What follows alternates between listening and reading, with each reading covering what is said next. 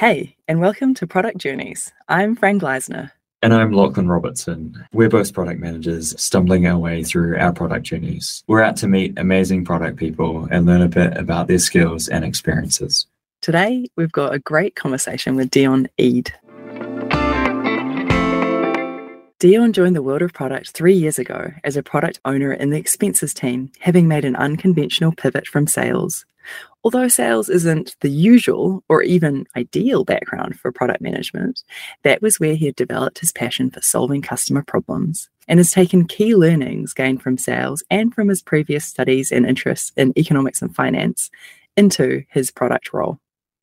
Now, in the senior product manager position, Dion is committed to helping drive modern practices and mindsets like continuous discovery and behavioral science into his team.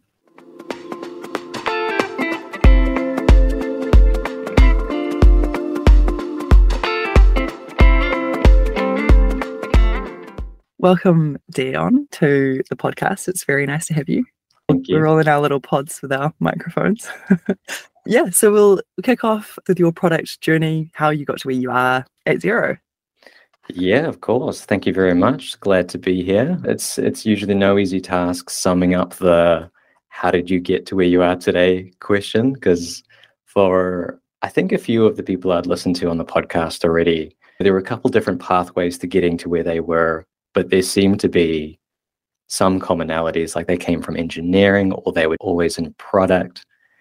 Whereas I feel like possibly the way that I got here was a little bit uh, left of center, a little bit strange. So, gosh, where would I begin? It's interesting. Like the diversity of everyone is amazing. So I'm sure. yeah, I'm about to add to that to diversity. the patchwork. exactly. So yeah, I guess I'll start in university. I originally was studying international business and languages and then quickly grew tired of that. So I switched to uh, economics and finance. So I did about four years of a conjoint degree. And then, of course, by the end of it, realized that wasn't what I wanted to do either. So I left uni with this big degree, not knowing what to do with it, not really wanting to get into finance or pursue postdoc and go into economics. I was a bit lost out of uni, like a lot of us, and just ended up in sales actually. So I was like, well, why not give that a go? And uh, you know, it was a great experience, but I could tell for a while that it wasn't me. It wasn't what I was interested in. I wanted to do something a bit more technical. Uh, I wanted to do something that felt a bit more at the coalface of creating things for people. So I started learning Python on the side because I knew that that was a language I was interested in. And so I did that for a while, working in a digital marketing agency, selling our services and tools. And then eventually I was talking to someone at Xero, and it sounded like a company I wanted to work for. So I thought, well, I don't know if I have the qualifications or skills to be an engineer yet. So what I'll do is I'll jump ship to a new company and just stay in sales. So I joined the Workflow Max sales team at Xero about, oh, I guess it was about five years ago. I just had my five year Xero anniversary the other week. Congratulations. thank you. Thank you. I got the awesome box with all our customer products, which is awesome. It's such a great idea. But yeah, so I joined the Workflow Max sales team at Xero and I was there, I think, I think it was about two and a half years or just shy of two and a half years. I quickly realized I would never have the skills to be a dedicated engineer. At least I didn't have the patience to really own that craft. And I realized it probably wasn't for me. And then I saw a product owner role come up in the Workflow Max team. And I thought, this seems like a really good blend of my interests and skills that I have at the moment. And there's a lot that I'll have to learn. So I applied for that PR role, didn't get it, but I got quite far through the process. And Anish, who was the hiring manager at the time, the product manager of the Workflow Max team, gave me a lot of time and attention to grow that capability and help me see the joys in the role. It was a good blend of understanding the business and understanding the customers, but also helping shape the actual value we deliver with the engineers and designers. So I thought this is fantastic. I'm not really a great Python developer or engineer, but I can use my knowledge that I gained in that and my love of problem solving to to then take that into product management. So eventually I was successful in the expenses product owner role just about two and a half years ago. And yeah, I've only recently got the expenses product manager role. I think it's been about two months now. And of course, with the uh, role alignment now, that's senior product manager. so yeah, it's been an interesting journey, but I've, I've loved every moment of it. I'm curious, the not getting that first step into the product role. Obviously, there, there would have been some feedback that came up uh, as part of that, but still, you continued to push on and, and learn. What types of things were, I guess, areas that you needed to focus more on? If you don't mind sharing that. Yeah, of course. Great question. The main reason that I got, or at least that I remember, this is going back a few years, so selective memory here probably, but was that there was just someone a bit more experienced and qualified in terms of product management already, or at least exposure to software development. That didn't set me back too much. I thought, well, I, all I can do is just try and get more experience in product management however I could. So the ways that I tried to fill that gap was I just reached out to more product people at Xero and had conversations with them, like what is actually involved in the day to day. I talked to them about my experiences and what gaps that they thought I might have. So obviously, I kept talking to Anish, and I think I joined a couple ceremonies as well. And that was really interesting and obviously just fueled my desire to join product management because I thought this is way more interesting than sales, at least for me. Again, it's, it's all personal. Sales is great. It's interesting when you talk about the day to day because I I get asked that sometimes, and I find it really hard to summarize my day to day because it's really diverse. When you were going through that experience, what was it about the day to day that stood out to you for a product owner? So I'd say what stood out to me was the team, at least in the ceremonies that I joined, were talking about a specific problem. I'm trying to remember which ceremony it was now. I think it probably was refinement. And they were talking about this issue that they had. And they just kept having this back and forth about, okay, well, if we try tackle it this way, it'll mean this. What'll that mean for the customer if we achieve or don't do this? And so just discussing all those kinds of trade offs really stood out to me.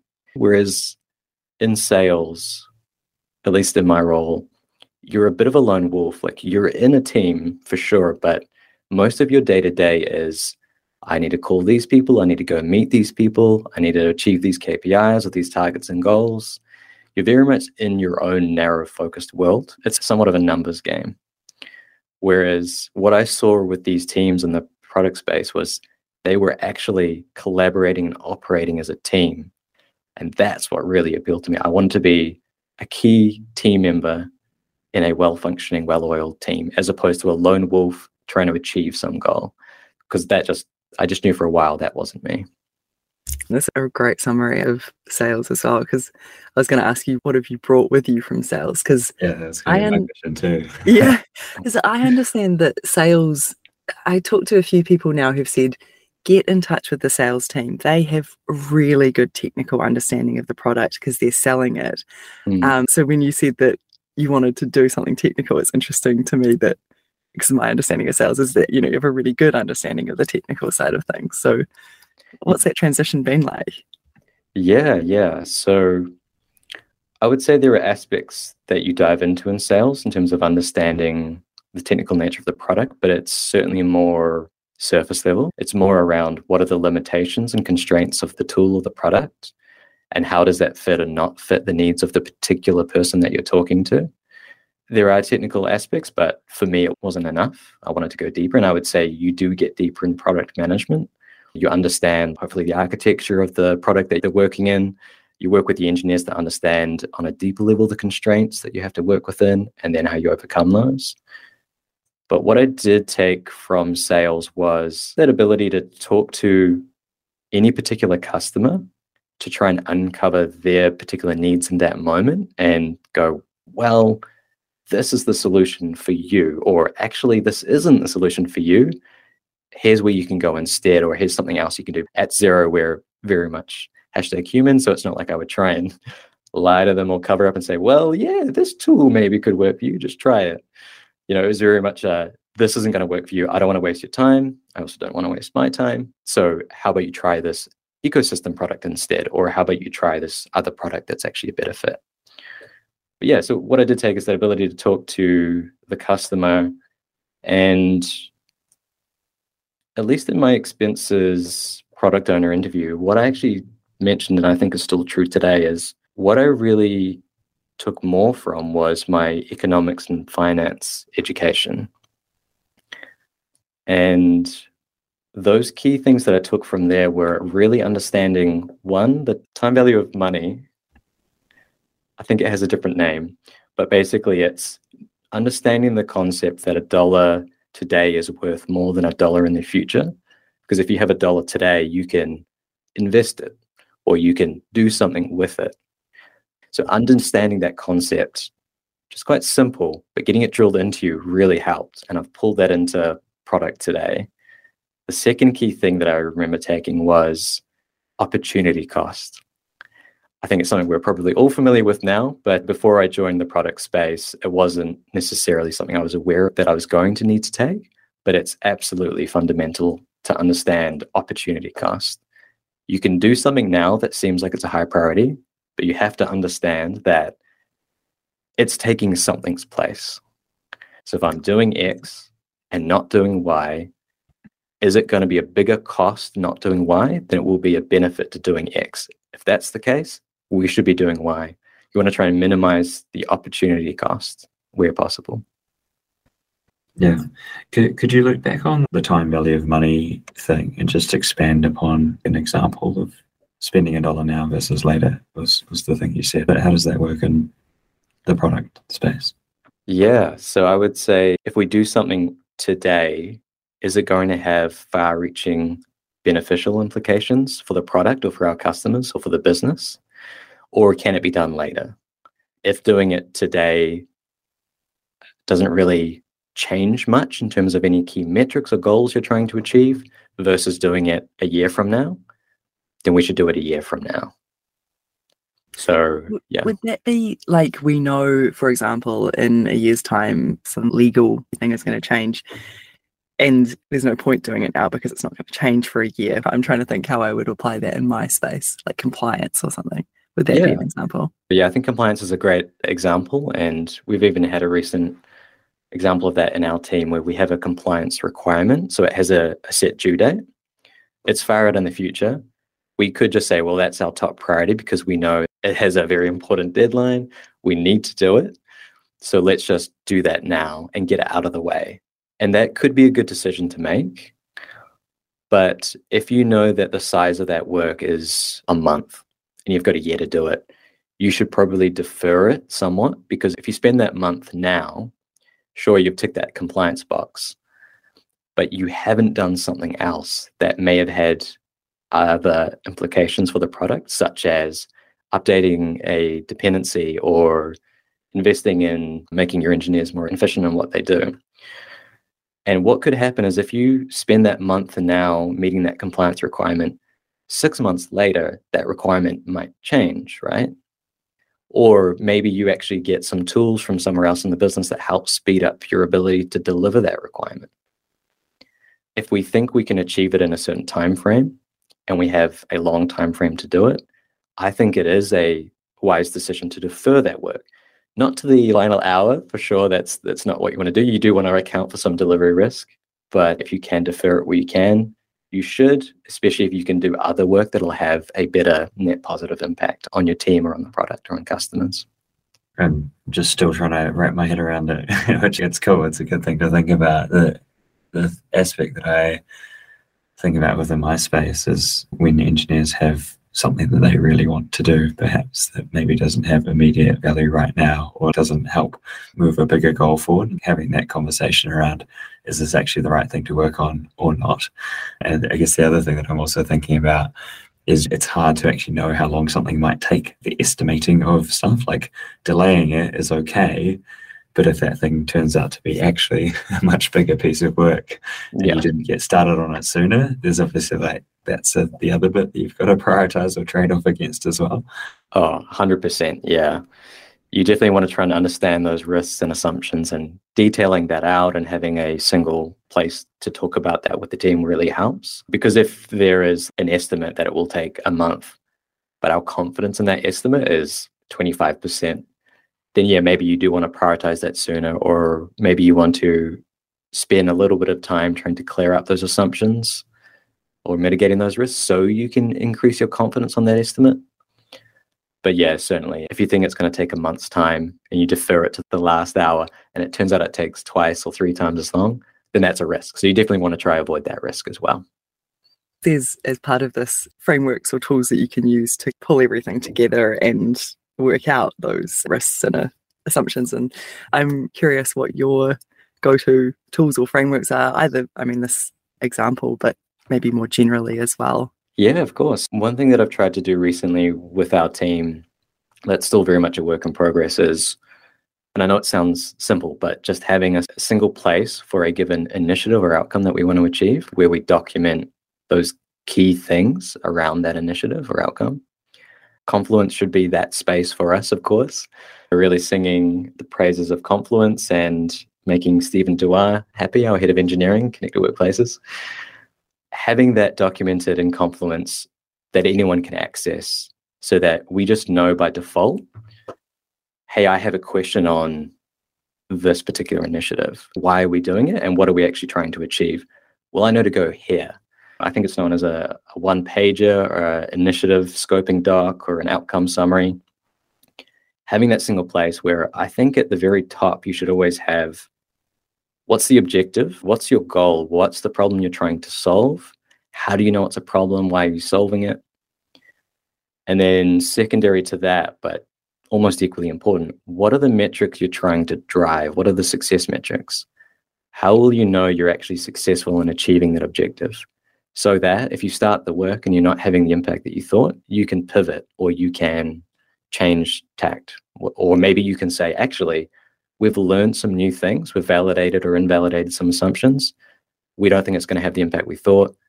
We need to courageously prioritize and stop this work and move on to that next thing, right? Because you want to minimize that opportunity cost, tying back to that. So I think that's a really useful tool. And I know it's not like a common framework or anything, but just having that, I think, is a really big must. And again, it's not fully embedded, I think, in our habits and our thinking in our team. And I, I want to make sure we get there.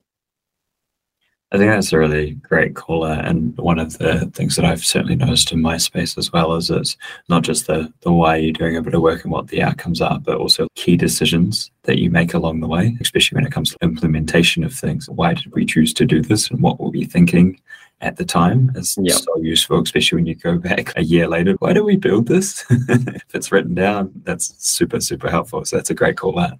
100%. And it gives room for people to question it, right?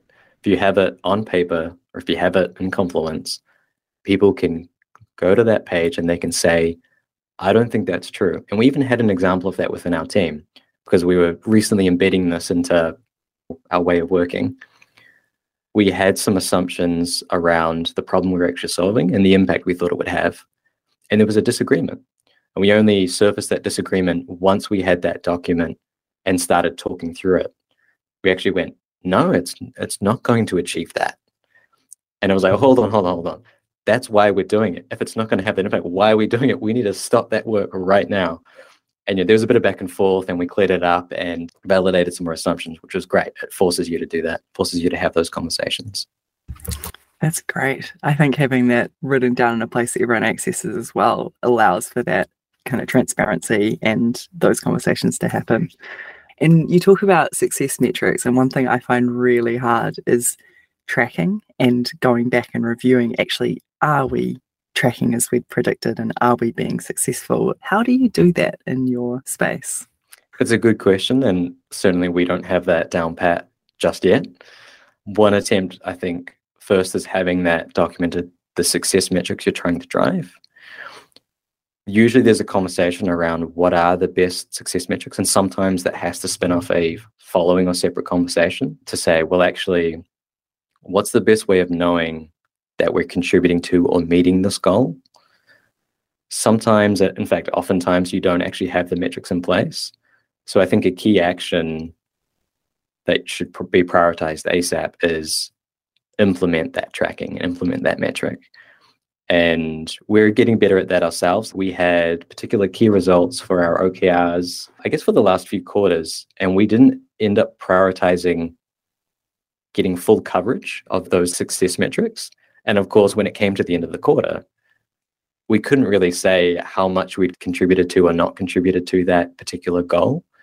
And so the lesson, of course, is well, you should probably start by implementing that tracking. Sounds so obvious in hindsight, and I'm sure it is to a lot of people, but a valuable lesson learned.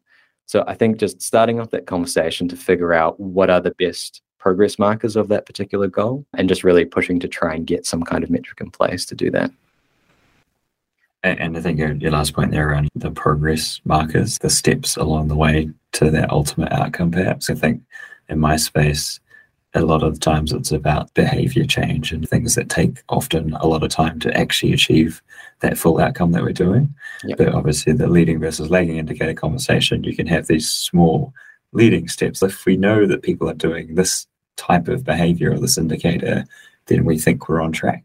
And as long as you can track those stepwise bits, that often is enough as well. Yeah, absolutely. And that's sometimes what that following conversation is about, right? And I think some of that should be captured on that single page or that outcome summary as well. In our template, we have the objective, the success metrics, but under that, we also have assumptions, key risks. I've started putting in a stakeholder list as well so that we're keeping the right people informed and keeping them informing us. There's probably a better way to say that, but you know, allowing them as well, those key stakeholders, to call out those risks and assumptions that you may have missed, milestones as well that you're trying to achieve with that particular goal and objective. Yeah, that's great. Having again that single source of truth as well, or one pager.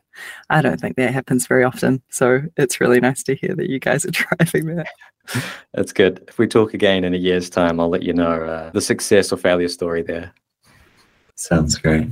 I guess pivoting a little bit as a product person, what are some of the key skills that you use regularly in your, in your job outside of perhaps this one pager, and, and particularly, I guess, with the lens of newer product persons? Are there particular things that you'd recommend them learning or, or looking into? Gosh, where would I start?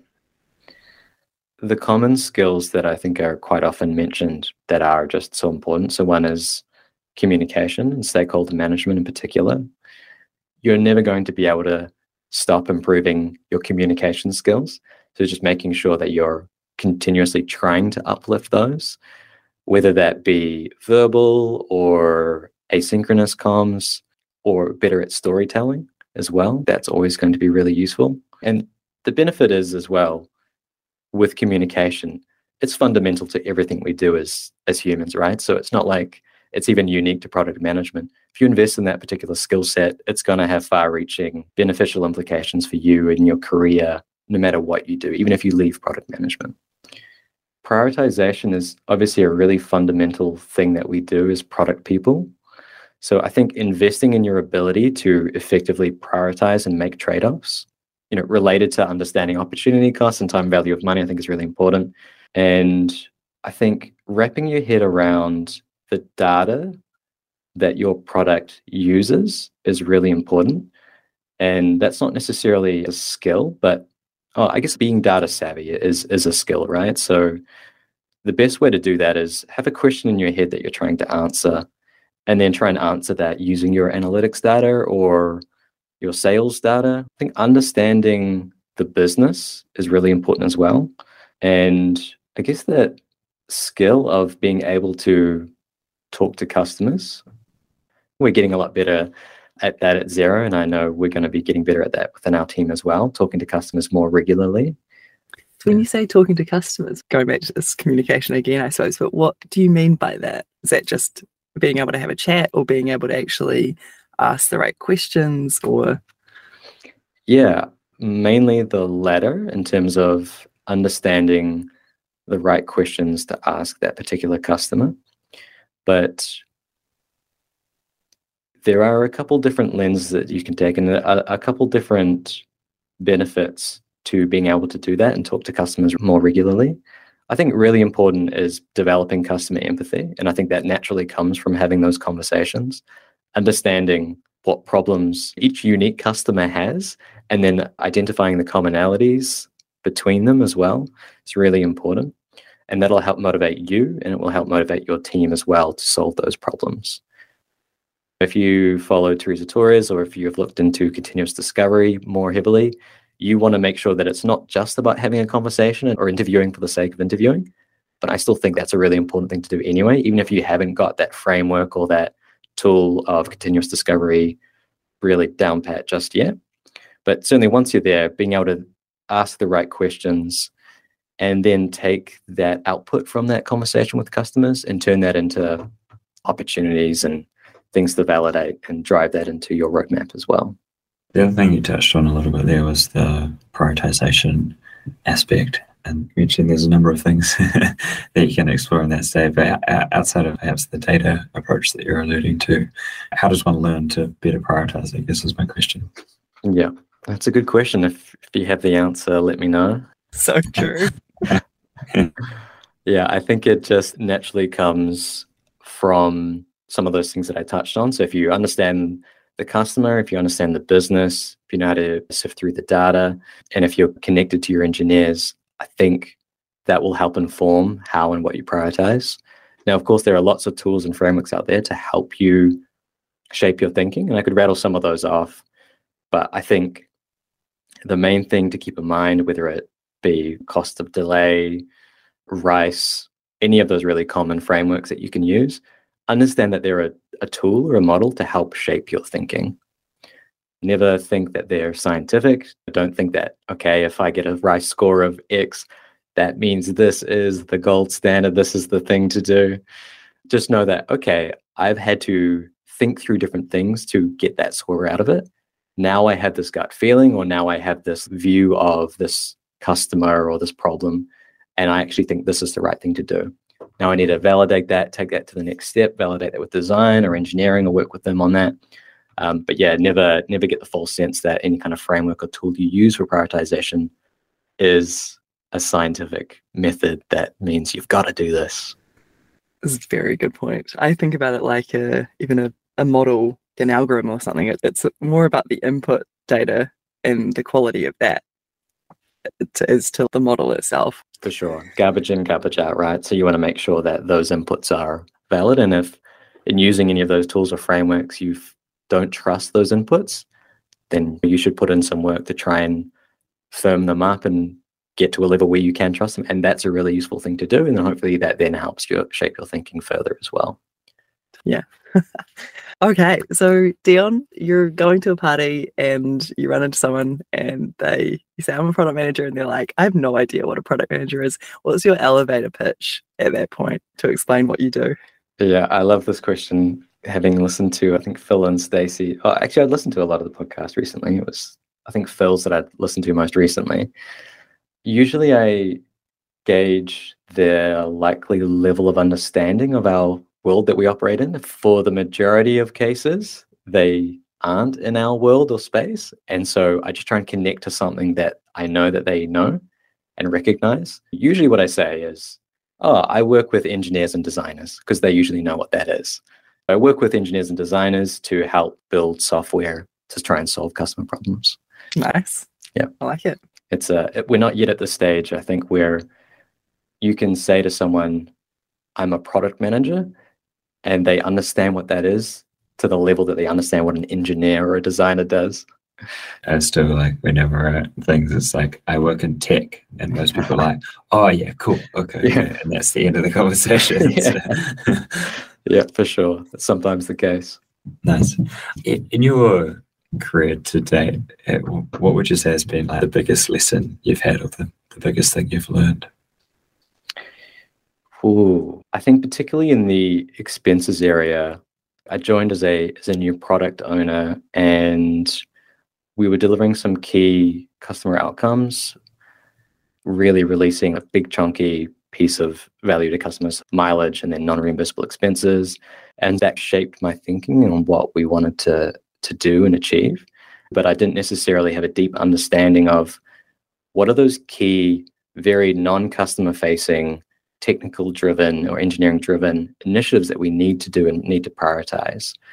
So when our product went through a number of repeated incidents and stability issues, that really was a big learning in terms of, ah, we really need to make sure that we do X, Y, and Z. And we need to make sure that we're actually not just releasing obvious customer facing changes, but we need to make sure that we've got our bases covered and that we can actually reliably serve our customers with the product and the value that we have today. So, being better at understanding that and then working with the team to try and prioritize what those should be has been a really important learning that's carrying on to this day for sure. That's effectively the, the space that I operate in is around helping make software more reliable. So it's it's cool to call it that. The thing that I want to, to hear more about is a lot of those sort of activities around operating and running a system just get grouped into like this BAU style yeah. thing, right? Business as usual bucket of stuff. If you don't have a clear understanding of what those things might be or what they are, how they can get you into trouble. So it's, it's interesting to hear that.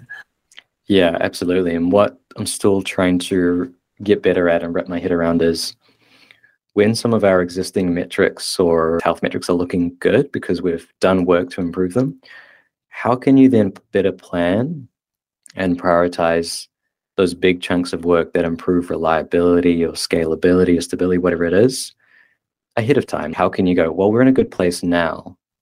How can we get ahead of the curve and understand the big platform pieces of work that we need to do that'll allow us to scale in the future. I feel like that's something that every product person deals or is a challenge in a way, balancing tech debt and product. And also your space is in the product space and the expectation is maybe that that's what you're kind of driving towards, which I, I'm not sure I agree with. How do you go about balancing that? Yeah, it's tricky. It's tricky to get the balance right. Ultimately, we need to do as product people what is most needed of our team. We may need to sometimes get involved in conversations or sessions or things that aren't immediately producty things, right? Because sometimes there just isn't someone there to wear that hat. So we need to because that's the need of our team at that given time. I don't think it matters if it's customer facing, if it's tech debt, or if it's platform stability work, or being able to grow into the future, we need to be able to help best represent the customer because that's the whole team hopefully knows the customer, but we should know them more than anyone else. And then also, what does the business need, right? So, understanding the viability and value risk. It doesn't matter if that's tech debt or not, or if it's customer facing. We need to be able to make those trade offs and make sure we're doing the right work. It's really nice. I think it's perfect as well as what's best for the team and the customer actually isn't always a feature. It's stability. Yeah. A feature doesn't serve any value to a customer, right? If the product's down half the time, totally. they can't use it. or if it's slow, yeah. If it's slow, and not working as expected, then yeah. yeah, yeah. awesome. And the flip side of your lesson learned, what's your greatest accomplishment? Oh, greatest accomplishment I know that sounds probably a bit a bit janky, but getting the product manager role in the expenses team, we often talk about, at least I often hear about in the product space, that sense of uh, oh my gosh, I'm forgetting the word. Imposter syndrome. Imposter syndrome, that's it. Yes. I think going through all the challenges that we have in the last two and a half years, but being able to still go through that exercise and get that role certainly helped me validate the value that I could help deliver to the team because that's the main thing I want to ensure I'm doing is I don't really care about the title per se. I want to be in a position where I can fill the need that the team most has in this given time and make sure that we're heading in the right direction. And so I'm really, really honored to be able to fill those shoes and drive the team in that direction. Yeah, very cool. And congratulations, obviously. Thank you. Cool. So I guess to bring us home, we'll switch fire and do some rapid fire questions. Kick you off with a good one. Is there a favorite book or article you'd recommend people checking out? Yeah. So favorite book for a while, I think, has been Thinking Fast and Slow by Daniel. It's Kahneman, isn't it? Kahneman Daniel and Kahneman. Tversky. Tversky, yeah. Yeah yeah, obviously my economics that really helps satisfy that interest that I still have, and especially in behavioral economics. What I'm reading at the moment was coincidentally what Phil mentioned, I think, was built by the guy from Apple, Tony Fadell. So I am reading. Remember, but yeah. yeah, I think it's that one. So I'm reading that one at the moment, I'm not in love with it at the moment, but it's been it's been an interesting read for sure.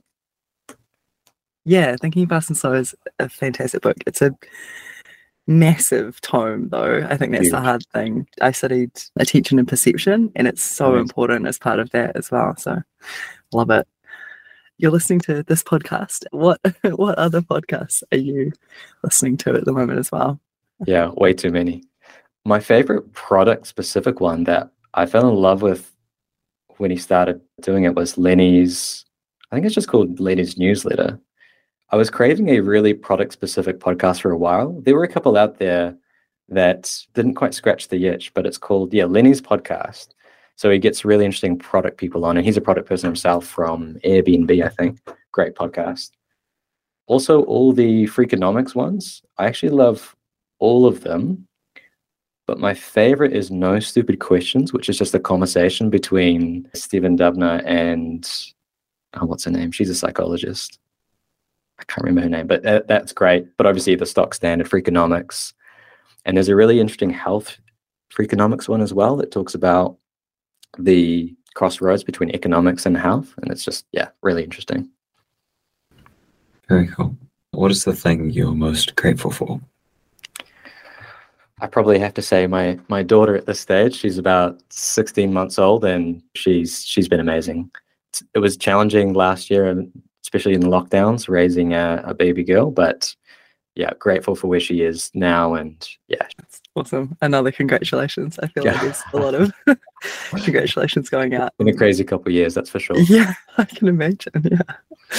The last rapid fire question is there anything else you'd like to share? Any key takeaways or call to actions? Nothing that springs to mind, just yeah, everything that we've we've already talked about, but yeah, mo- most importantly for anyone that's not yet in product management that's interested, jump right into the world, listen to those podcasts, read those books and articles, follow people on social, talk to people at Xero, do all that stuff.